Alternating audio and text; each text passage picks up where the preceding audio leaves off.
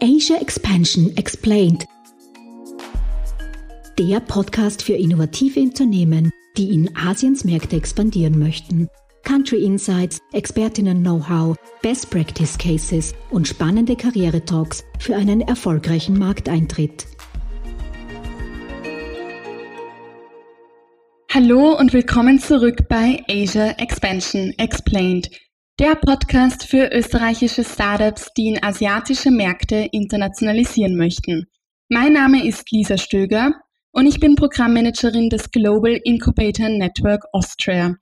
Und gemeinsam mit meinem Podcast-Co-Host Fabian Gems, Geschäftsführer von Gem Solutions, tauchen wir ein in die Chin-Zielregionen und geben euch wichtige Tipps und spannende Insights für eure Expansionsstrategie. Es ist die 32. Folge und wir behandeln gerade den Markt Hongkong. Fabian, welches Thema besprechen wir heute und worauf können sich die Zuhörerinnen und Zuhörer freuen? Ja, liebe Lisa, heute geben wir euch Einblicke in das Hongkonger Startup-Ökosystem und verraten euch die wichtigsten Keyplayer der Startup-Community in Hongkong. Zu Gast haben wir keinen geringeren als Carina Bellin. Sie ist Co-Founder und CEO von WHub, Hongkongs größter Startup-Plattform mit mehr als 500 Partnern weltweit. Sie ist tief verankert im Startup-Ökosystem und als Beraterin, Botschafterin und Keynote-Speakerin bei zahlreichen Veranstaltungen aktiv. Als Mitgründerin von AngelHub Hongkongs hat sie Hongkongs erste Equity-Crowdfunding-Plattform gegründet. Bevor sie WHub und AngelHub gründete, hat Carina bereits über 15 Jahre Erfahrung in den Bereichen Finanzplanung, Vertrieb, Strategie und Portfolio-Management in Europa, Nordostasien und Greater China gesammelt. Man kann also wirklich sagen, dass Carina das Startup-Ökosystem in Hongkong aktiv mitgestaltet hat und somit selbst auch schon einer der wichtigsten Player der Hongkonger Startup-Community ist. Wir sind gespannt auf ihre Einblicke und Insider-Tipps. Herzlich willkommen bei uns im Podcast, liebe Carina. Hallo und schönen Nachmittag nach Hongkong, liebe Carina. Wir freuen uns, dass du heute hier bist bei uns im Podcast. Vielen Dank. Ja, gerne. Schön, dass du da bist. Heute sprechen wir mit dir über das Startup-Ökosystem in Hongkong und deinen wichtigsten Player. Du bist ja Co-Founder und CEO von WHub und hast auch AngelHub mitgegründet. Bevor wir jetzt aber in das Hongkonger Startup-Ökosystem eintauchen, kannst du unseren Zuhörerinnen und Zuhörern dich kurz vorstellen und was denn WHub und AngelHub genau machen? Vielen Dank, Lisa und Fabian. Ich freue mich riesig, heute hier auf dem Podcast zu sein mit euch. Und ja, wenn wir über WHub und AngelHub sprechen, dann sprechen wir eigentlich schon über das Ökosystem hier in Hongkong und in der Greater Bay Area und in der Region. Weil vor fast 10 Jahren schon habe ich mit meiner Co-Founderin WHub gegründet, weil wir wirklich hier einen großen Impact haben wollten auf das Ökosystem in Hongkong. So WHub, wir werden oft als Power Connector beschrieben.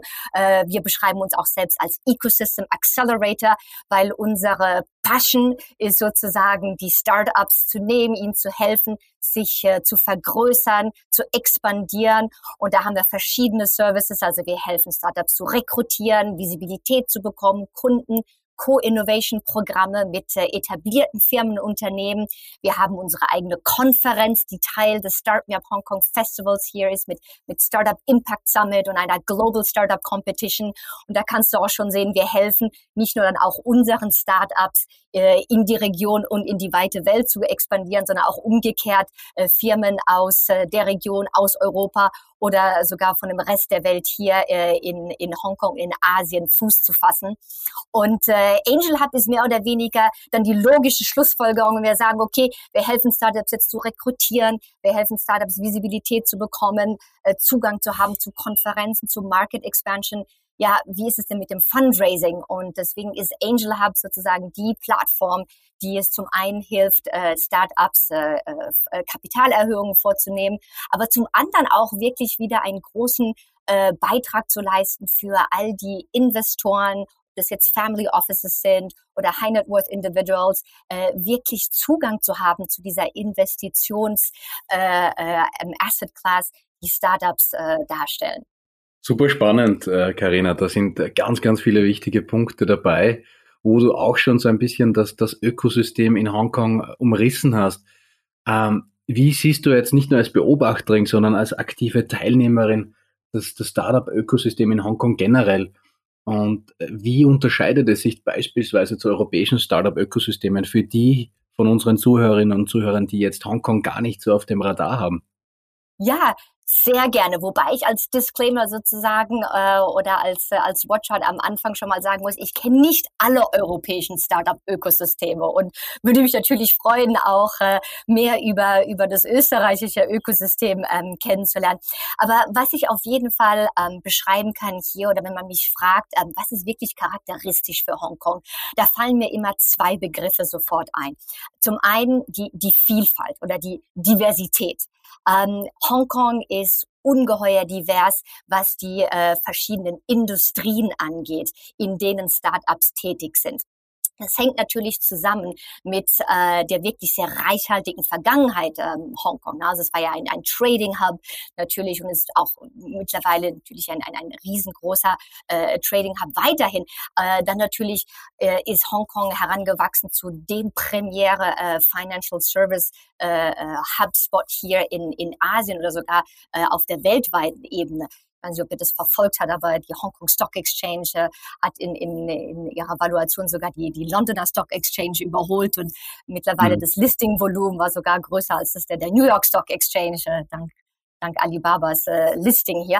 Also wie gesagt, zum einen diese ungeheure Vielfalt und wir sprechen, glaube ich, später noch ein bisschen mehr über, ich meine, was sind hier die Themenbereiche in Hongkong? Natürlich ist Fintech besonders stark vertreten, natürlich ist auch die ganze Bereich, was Health-Tech angeht, ist sehr stark vertreten, auch alles, was Logistik angeht und so weiter. Aber wir haben hier sehr interessante Verticals und Industrien, wie zum Beispiel Travel-Tech, Textile-Tech, Property-Tech, Edu-Tech, die alle wirklich hier ihren Standpunkt auch verfestigen können und erfolgreich sein können. Die Diversität, die trifft auf jeden Fall auch zu, wenn wir das Alter von Startup-Founders uns anschauen. Also das fing eigentlich mehr an mit Leuten, die bereits schon tätig waren, also den sogenannten Career-Switchern, und hat mittlerweile sogar auch die Jugend hier betroffen und begeistern können. Und letztendlich, wenn es um Diversität angeht, auch was den Background und wirklich die Herkunft der Founders und der Teams angeht. Und das zweite Wort ist da wirklich Offenheit. Und zwar, wenn man uns anschaut, selbst die Anzahl an ausländischen Foundern hier ist 40%, was ungeheuer hoch ist. Hongkong ist natürlich ähnlich wie Singapur ein Melting Pot von East und West, von verschiedenen Traditionen und Herkünften. Und das kann man auch wirklich sehen. Und wenn man sich anschaut, wie die unterschiedlichen Firmen zusammengesetzt sind, was die Angestellten angeht und wie gesagt auch die Founder, eine ungeheure Diversität. Und wenn ich das so vergleichen kann mit gewissen Ökosystemen, die ich eigentlich kenne aus Europa, war ich sehr überrascht, dass ich einige Parallelen sehe mit dem Berliner Ökosystem, was ja auch letztendlich die Tagessprache ist Englisch. Alles passiert hier in Englisch. Und wir können auch gerne, ich mache mal eine kurze Pause, damit ihr auch noch Fragen stellen könnt, aber wir können natürlich auch gerne ein bisschen drauf eingehen, an was wirklich all diese ungeheuren Vorteile sind, weshalb es eben so ein Thriving Hub sein kann, eben nicht nur für lokale oder eingesessene Leute, sondern wirklich auch Leute, die von der ganzen Welt hierher kommen und hier sozusagen ihr Glück finden. Ja, also da kann sich Österreich vielleicht ein bisschen was abschauen, was die Diversität betrifft. Also toll auch mit dem Frauenanteil und dem internationalen Aspekt. Mich würde jetzt interessieren, weil du meinst, es ist so divers, international groß aufgestellt.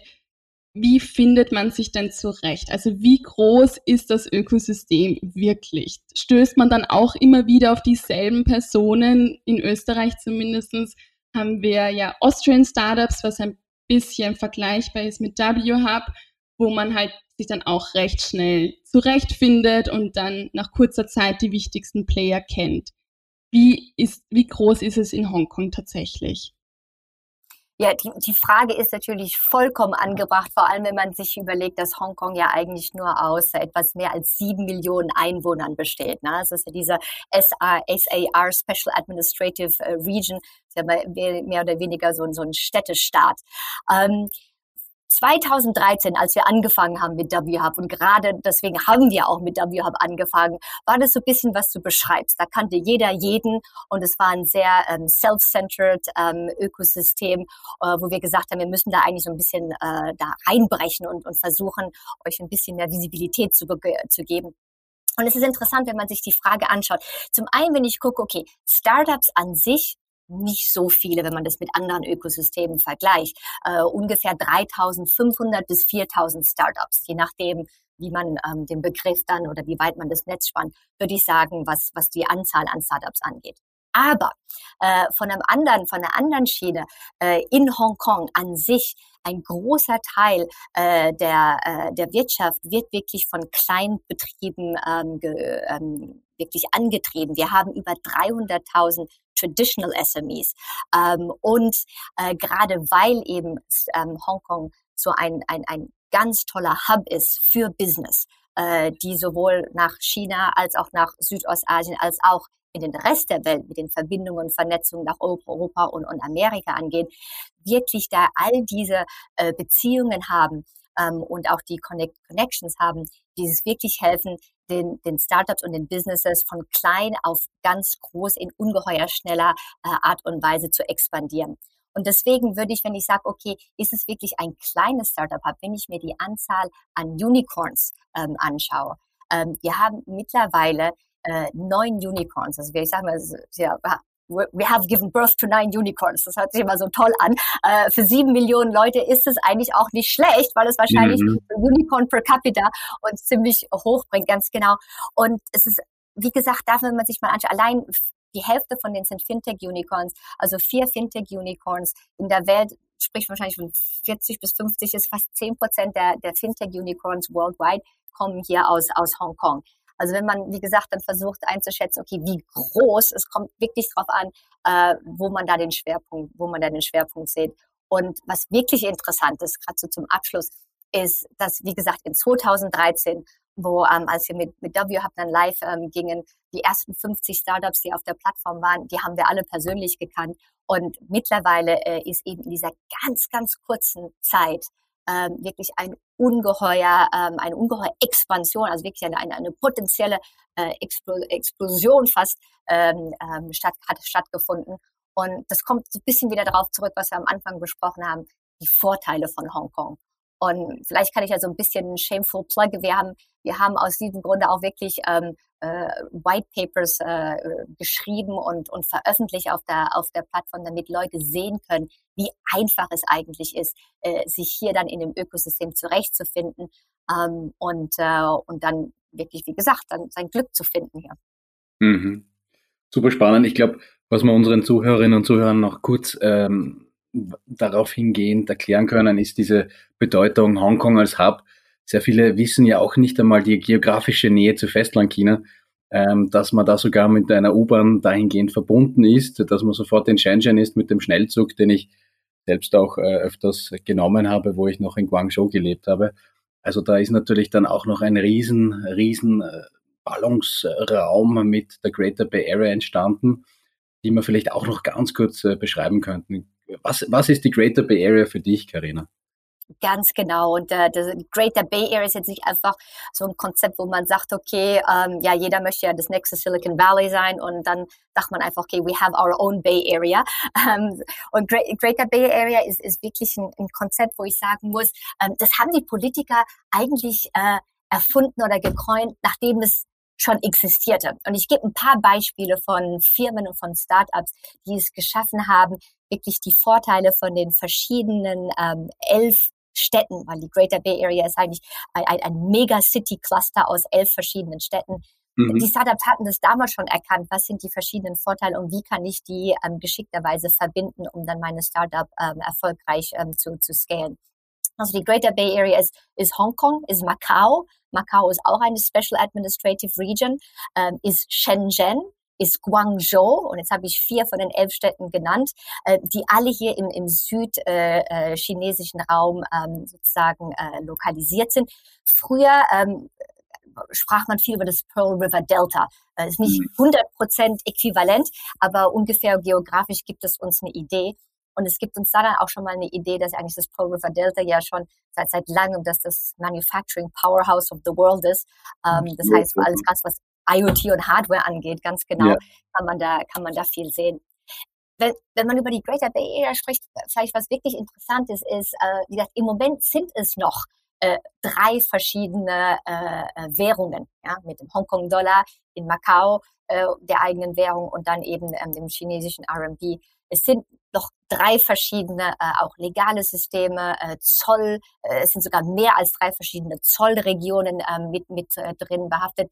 Und man sieht, dass witzigerweise die Erfolge, die diese Region mittlerweile schon produziert hat, eigentlich nur der Anfang sind.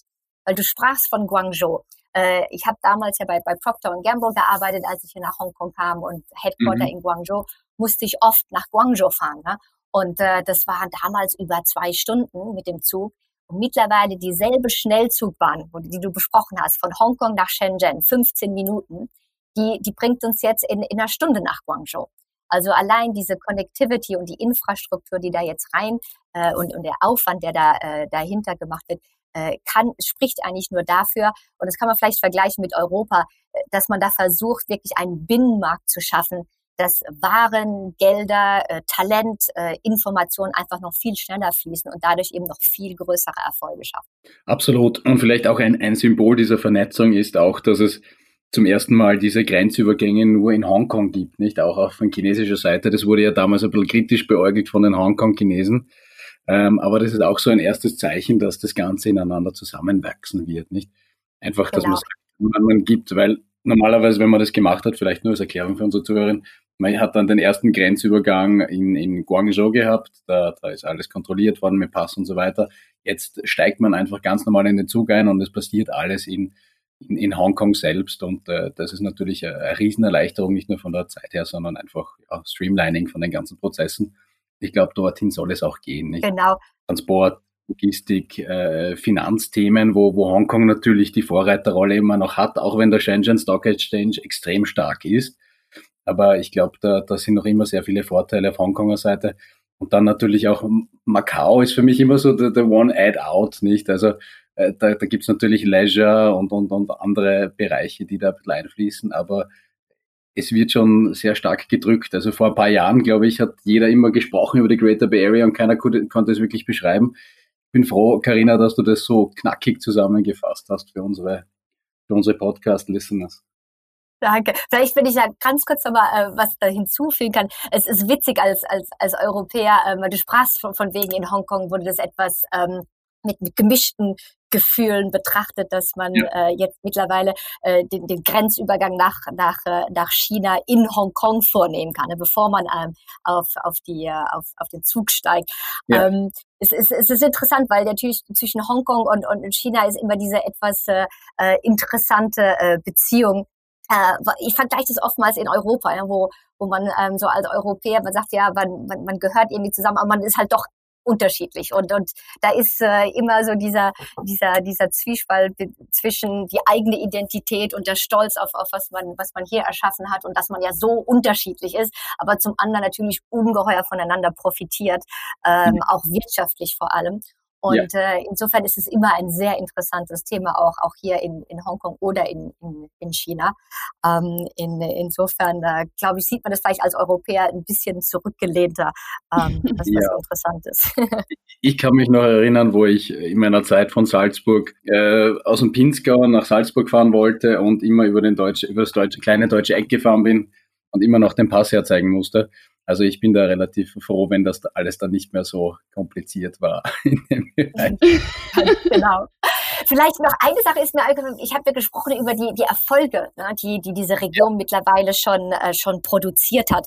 Und ich denke, jeder ist relativ familiär mit DJI, ne, mit der Drohnen, genau, Startup Unicorn. Und Frank, also Frank Wong, ist der Founder von DJI.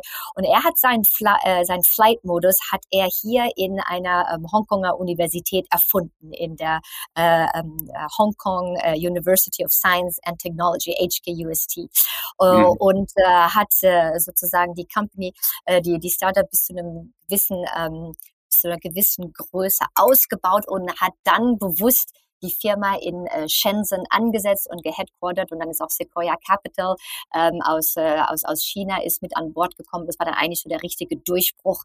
Ich glaube, einer der Fundmanager meinte, dass DJI für die Drohnenindustrie ist, was Apple für die Computerindustrie war, und das war dann so der Durchbruch.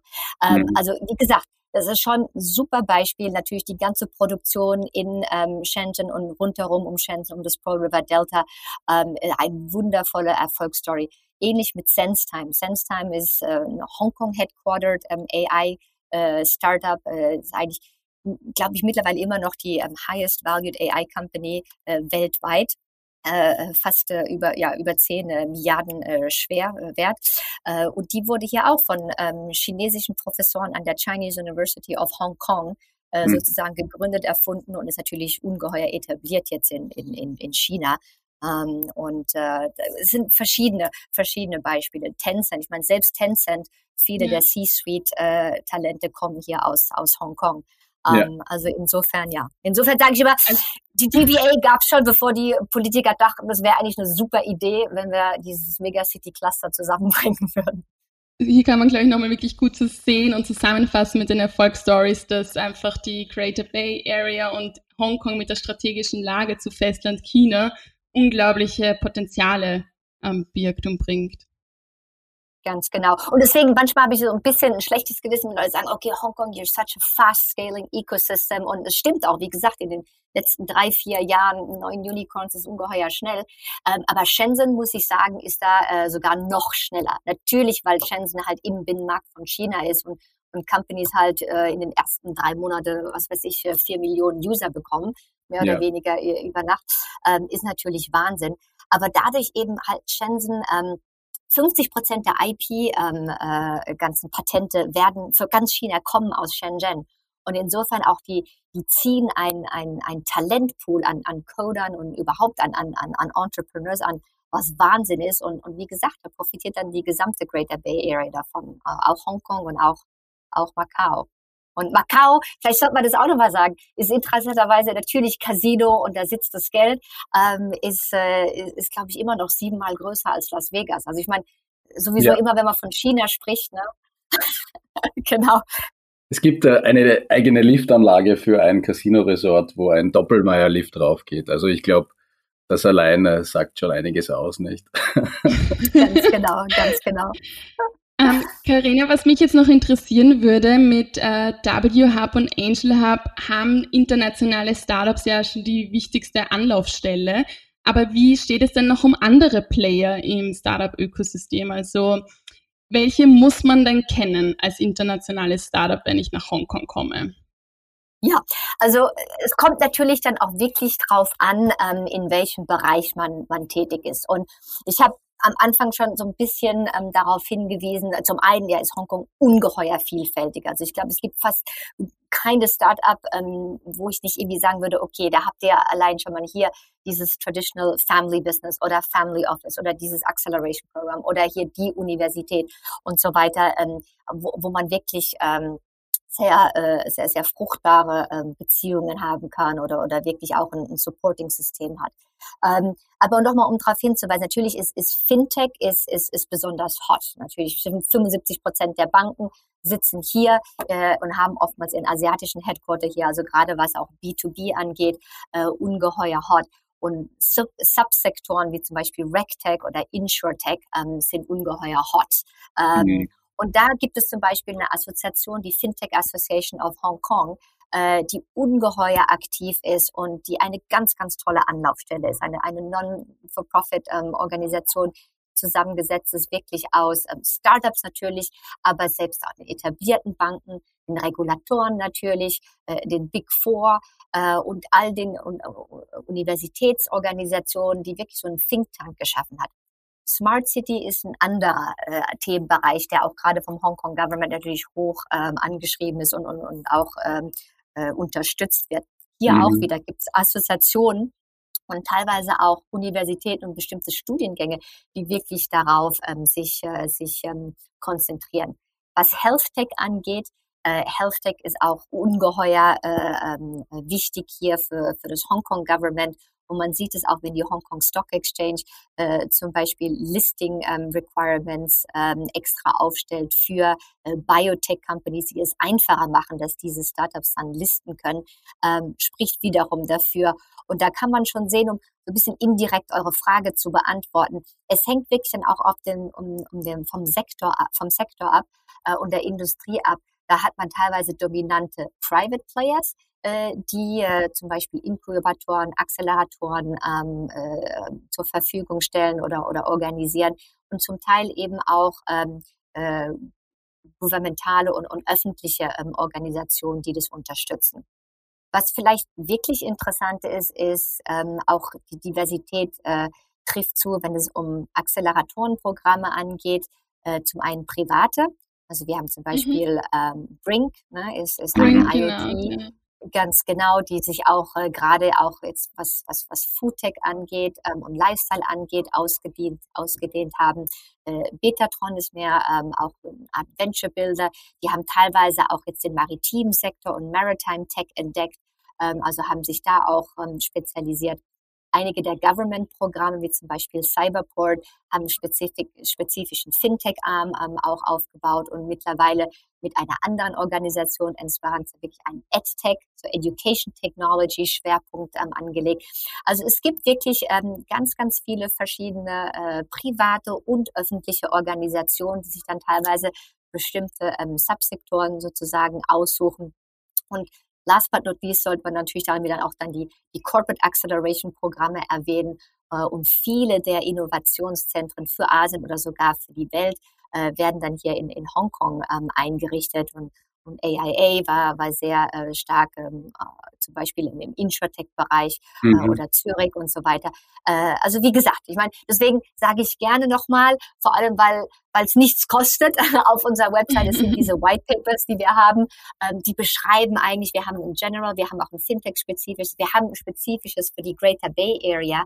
Also sobald wir dann wieder auch nach Shenzhen gucken, dann haben wir zum Beispiel SOSV, ja, Sean O'Sullivan Ventures mit HAX, mit China Accelerator und so weiter. Also da gibt es tausende von guten Anlaufstellen.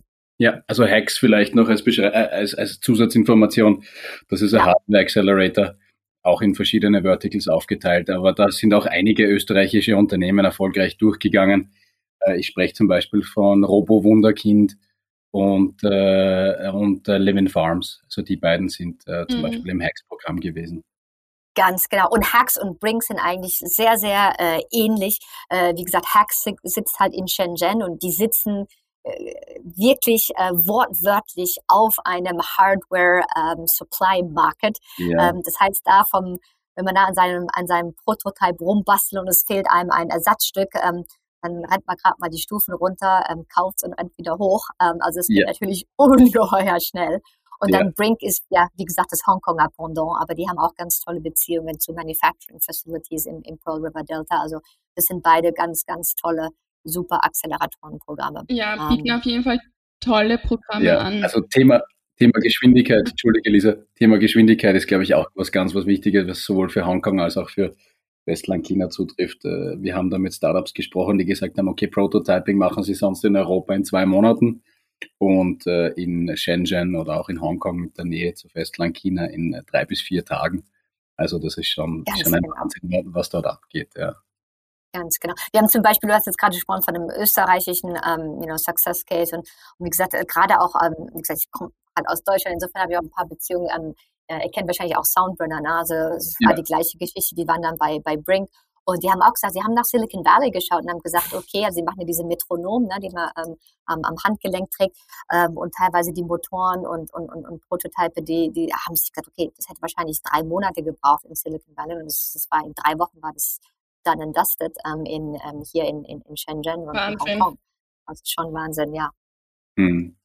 Ja, absolut. Also das sind mit HAX, Brinc schon wichtige Namen gefallen, also auf jeden Fall als Empfehlung auch für alle Startups da reinzuschauen, die Acceleration-Programme durchzugehen, da ist sicherlich was dabei.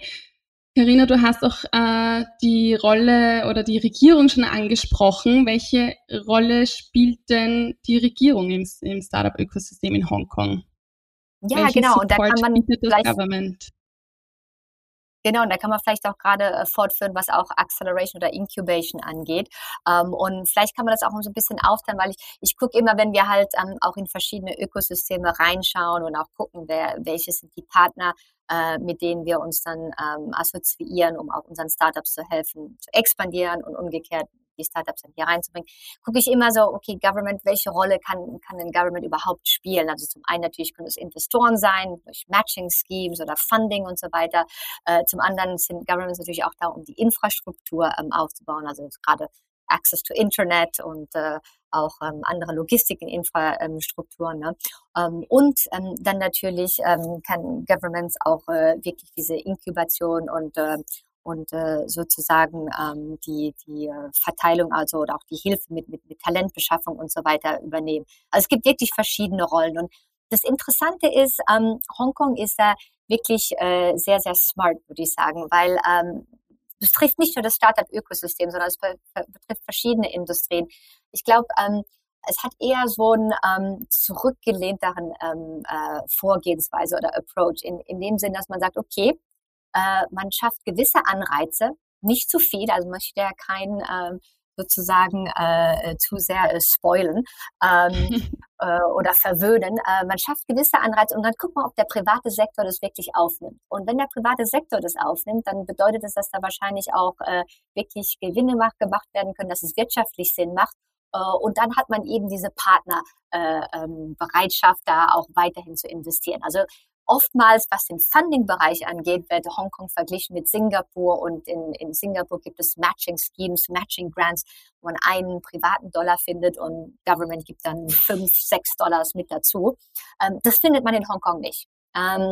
Insofern ist in dem Bereich, wie gesagt, ist es relativ noch zögernd wirklich mit dabei. Wobei ich immer sage, okay, fair point, Government ist nicht unbedingt der beste Investor, nicht die beste Institution, um Vetting vorzunehmen, auf jeden Fall. Was Infrastruktur angeht, ungeheuer wichtig. Also da wurde viel geschaffen mit einem Hong Kong Science and Technology Park. Wie gesagt, um die vorherige Konversation ein bisschen fortzuführen. Hervorragende Infrastruktur. Viele Firmen auch aus Europa sitzen da und finden da 3D-Printers oder eine Foodtech-Firma, die wirklich Cell-Scaffolding vornehmen kann und Laboratorien hat, mit denen sie wirklich ausprobieren können und ihre Solution vorantreiben können. Ganz, ganz toll. Cyberport auch, also wirklich Free Space, auch teilweise Matching Schemes, Investor Network, Talent Network, Inkubationsprogramme wirklich mit hervorragender Infrastruktur, auf jeden Fall. Und wichtig, wie gesagt, wenn es um Infrastruktur geht, kommt natürlich auch der regulatorische Aspekt mit rein. Und da wurde gerade in den letzten 2 Jahren, 2019 war so das Fintech-Jahr, wurde ungeheuer viel geschaffen, weil die HKMA, das ist die Bankenkontrolle, die SFC, die ganzen Securities und Futures Markets überwacht und die Insurance Authorities, also es gibt verschiedene Regulatoren hier in Hongkong, was die Financial Services angeht. All die haben Kontaktpunkte eingerichtet, um mit den Startups in Verbindung zu treffen und zu sehen, dass Startups auch mit dabei sein können, wenn es um Innovation geht und nicht nur die etablierten Firmen. Selbst wir AngelHub, also wir haben ja die erste SFC-Lizenz bekommen, um überhaupt Crowdfunding machen zu dürfen. Und das war etwas, was vielleicht 2, 3, 4 Jahre zurück noch undenkbar war. Also gerade da, muss ich sagen, hat Hong Kong Government wirklich sehr viel investiert. Also weniger jetzt direkt monetär, aber wirklich durch alles, was Infrastruktur angeht. Und mit Invest Hong Kong, die muss ich immer nochmal besonders vorheben, sind ganz, ganz tolle Partner. Natürlich zum einen, weil sie eben Satelliten überhaupt überall in der Welt haben und da immer schaffen, Brücken zu schlagen. Aber auch gerade mit dem Start Me Up Festival und verschiedenen Programmen es wirklich schaffen, Visibilität und Ressourcen in das Ökosystem mit reinzubringen. Das sind auch immer eine ganz tolle Anlaufstelle für Startups, wenn sie dann gerne ein bisschen Hilfe haben möchten vom Government, gerade wenn sie von Overseas kommen, um sich hier anzusetzen. Super, perfekt. Ich glaube, das ist sehr umfassend beschrieben.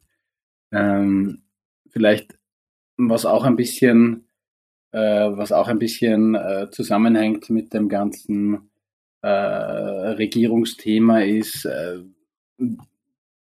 Hongkong selbst ist ja Melting Pot, super eng zusammengewachsen, sehr viele Challenges, die natürlich auch auf die Hongkonger Bevölkerung zukommt, nicht? Also man kann ja nicht einmal Hand in Hand über die Straße gehen, ohne dass man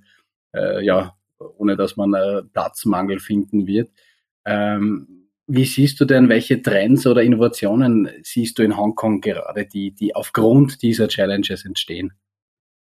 Ja, was witzig ist, weil das was du gerade beschrieben hast, trifft auf jeden Fall zu für den Norden der Hong Kong Island und den Süden von Kowloon. Also wenn man sich mal auf der Karte das anschaut, und du hattest es vorher auch schon beschrieben, so ein Teil von Hongkong ist Hong Kong Island, also wirklich die Insel und viele kleine Inselchen drumherum. Aber die Kowloon und die New Territories, die sind ja Teil des China-Kontinents sozusagen, des asiatischen Kontinents von China. Das trifft wirklich auf diesen konzentrierten Bereich zu. Sobald man in den Süden von Hongkong geht oder sogar in den Norden, in die New Territories, ich glaube, mittlerweile immer noch 70% von Hongkongs Land sind unbebaut, ist es Natur pur. Also man kann hier hiken, man kann hier am Strand liegen. Es ist wirklich von der Lebensqualität her eine Wahnsinnsstadt, wo man wirklich alles auf konzentriertem Raum hat. Aber es stimmt natürlich, deswegen sind in diesen Ballungszentren, gerade im Norden der Insel, im Süden von Kowloon, all diese Hochhäuser, die man kennt um Victoria Harbour, ungeheuer dense.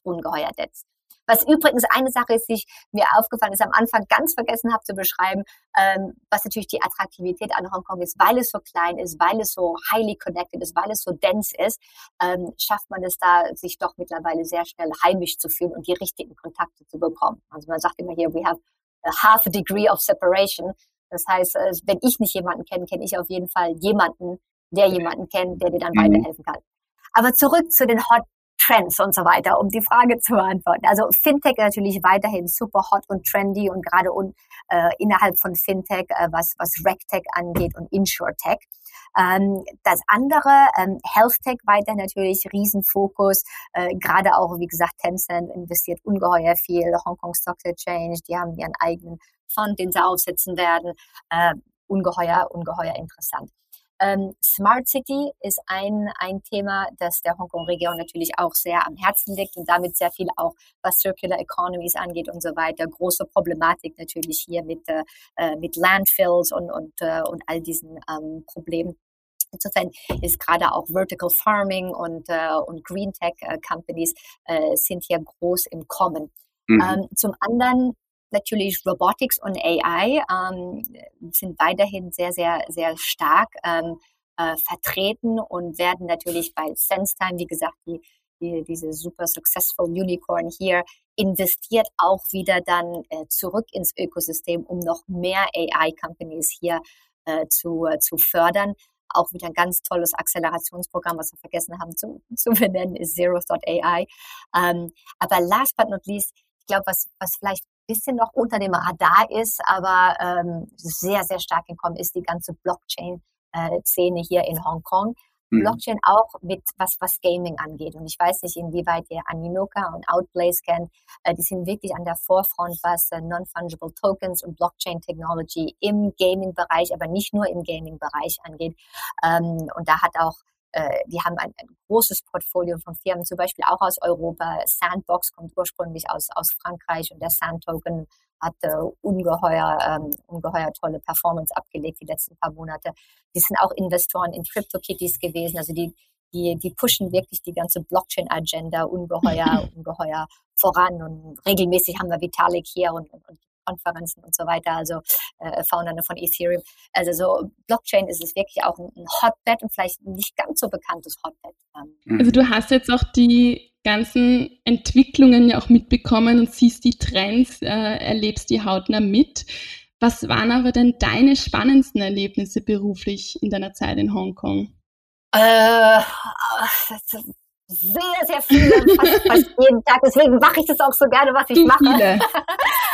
Zu viel. Ich meine, was sind so Momente, auf die man besonders stolz ist oder Momente, die man besonders exciting findet natürlich und spannend findet? Also zum einen muss ich sagen, Hanson Robotics, ne, ist, ich meine, viele kennen wahrscheinlich Sophia, diesen humanoiden Robot. Wenige wissen, dass Hanson Robotics nicht nur Sophia konstruiert hat, sondern auch einen kleinen Albert Einstein. Also ich kann mich noch dran erinnern, ich war auf einem Panel gewesen und da hatte ich sozusagen das Vergnügen, Albert Einstein zu interviewen. Und das Witzige war, das war auf Englisch, aber Einstein hatte dann einen deutschen Akzent, als er Englisch sprach. Also das war schon ungeheuer witzig.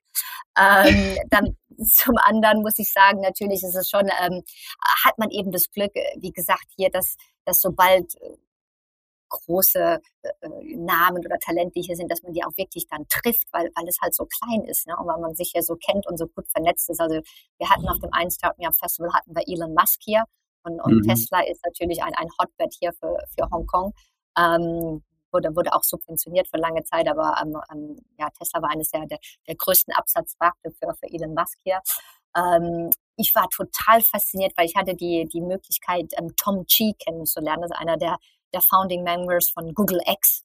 Also Google X ist ja die Schiene von Google, die sich mit all den ganz wichtigen Themen beschafft, wie Self-Driving Cars und Google Glasses. Also es war einer der Founding Team Members von Google Glasses und mit dem habe ich einen Rapid Prototyping Workshop gemacht. Das war Wahnsinn. Ansonsten, ja, also oder ich weiß, dass wir Jason Calacanis rübergebracht haben für unsere Konferenz SIS und der ist mittlerweile ein regelmäßiger Teilnehmer von SIS. Jason Calacanis ist ja der Angel Investor. Er sagt, er ist der erfolgreichste Angel Investor in der Welt, was vielleicht auch nicht ganz so falsch ist, weil er hat in 9 Unicorns investiert im Angel-Bereich. Also er hatte eines der ersten Investoren in Facebook und Twitter und so weiter, ja. Ja, also man hat dann schon das Glück, dass man, wenn die Leute hierher kommen, dass man die dann auch wirklich trifft, weil es halt so klein ist. Super. Ja, ich glaube, wir würden noch gern stundenlang mit dir weiter plaudern, ja, Carina. Ja, absolut. Aber ich glaube, wir kommen schon zu unserer Abschlussfrage. Und zwar stellen wir das jedem unserer Gäste. Und zwar, was ist denn dein persönlicher Insider-Erfolgstipp für erfolgreiches Geschäftemachen für Jungunternehmen in Hongkong? Also ganz kurz, just do it, just come and do it. Wirklich nicht keine Angst zu haben.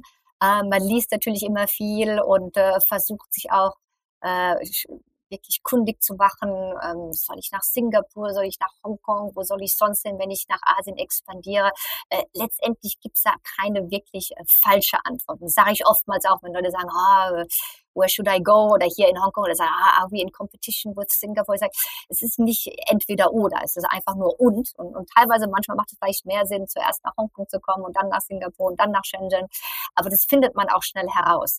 Und wirklich, das Tolle ist hier, man kann in Hongkong eigentlich auch nichts falsch machen. Wenn man mit einem offenen Herzen kommt, Englisch spricht und wirklich sehr, sehr zugänglich ist und Networking, sich nicht von Networking scheut, hat man hier einfach ein ganz, ganz, ganz tolles Spiel und eine ganz tolle Zukunft, weil auch wir haben ja am Anfang so ein kleines bisschen darüber gesprochen, wie easy und safe das hier ist, was auch die ganzen legalen Backgrounds und Verträge und all die Dinge angeht. Es ist so unkompliziert. Also ich sage immer, ich hätte nie in Deutschland eine eigene Firma gegründet, weil man das Gefühl hat, dass man mit einem Bein schon im Gefängnis steht.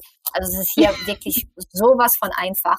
Und man kann seine eigene Firma sogar über Internet registrieren, von Wohnzimmer aus in, was weiß ich, Wien oder sonst irgendwo und dann sozusagen hier eine Firma schon haben. Auf jeden Fall. Natürlich sage ich jedem, please, natürlich kommt auf WHub. Also unsere Philosophie ist wirklich, allen Leuten zu helfen, hier Fuß zu fassen und dann ihr Glück zu finden. Oder natürlich, wir helfen dann auch gerne mit anderen Services, die wir haben. Aber die Plattform an sich ist offen für jeden, kostet nichts. Wir freuen uns, wenn wir Talente haben, die aus der ganzen Welt kommen, weil wirklich die Firmen, die auch aus Österreich kommen, aus Europa, überall, die bringen auch so viel unserem Ökosystem hier an Know-how, an Beziehungen. Auf jeden Fall. Ich glaube, ihr habt die Möglichkeit, vielleicht auch einen Link irgendwo reinzuschalten. Wir würden uns riesig freuen. Und wie gesagt, wir sind jemand, der sagt, we never want to be anybody's bottleneck. Also wenn ihr Beziehungen braucht, dann leiten wir die sehr, sehr gerne weiter. Wir sind wirklich hauptsächlich da, einfach zu versuchen, dass der gesamte Kuchen so groß wird wie möglich und wächst. Und da empfangen wir jeden mit offenen Armen. Super. Ja, schön. Perfekt.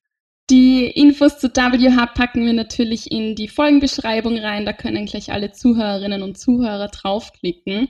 Carina, das waren wirklich wahnsinnig spannende Einblicke in das Ökosystem. Wie der Fabian schon gesagt hat, wir hätten, glaube ich, könnten noch Stunden weiterreden. Vielen Dank, dass du heute dir die Zeit genommen hast, mit uns deine Insider-Tipps und auch dein Wissen mit uns zu teilen. Vielen Dank an euch und ich hoffe, dass wir uns bald wiedersehen, auch um Kaffee zu trinken. Sehr gerne, freue mich darauf. Auf jeden Fall. Danke, Carina. Bis bald. Bis bald, danke. Danke euch. Liebe Zuhörerinnen und Zuhörer, wir sind schon wieder am Ende unserer heutigen Folge angelangt. Wir freuen uns, wenn ihr auch nächste Woche wieder mit dabei seid bei Asia Expansion Explained. Das war Asia Expansion Explained, Ihr Podcast für eure Internationalisierung nach Asien. Ihr habt Fragen, Anregungen, Wünsche? Dann schreibt uns unter podcast@gin-austria.com. Weitere Infos zu den Startup-Services von Global Incubator Network Austria findet ihr auf gin-austria.com. Ready for the next steps? Go big, go global, go Asia. Dieser Podcast ist eine Kooperation zwischen Gem Solutions und dem Global Incubator Network Austria, ein Förderungsprogramm des Austria Wirtschaftsservice und der österreichischen Forschungsförderungsgesellschaft.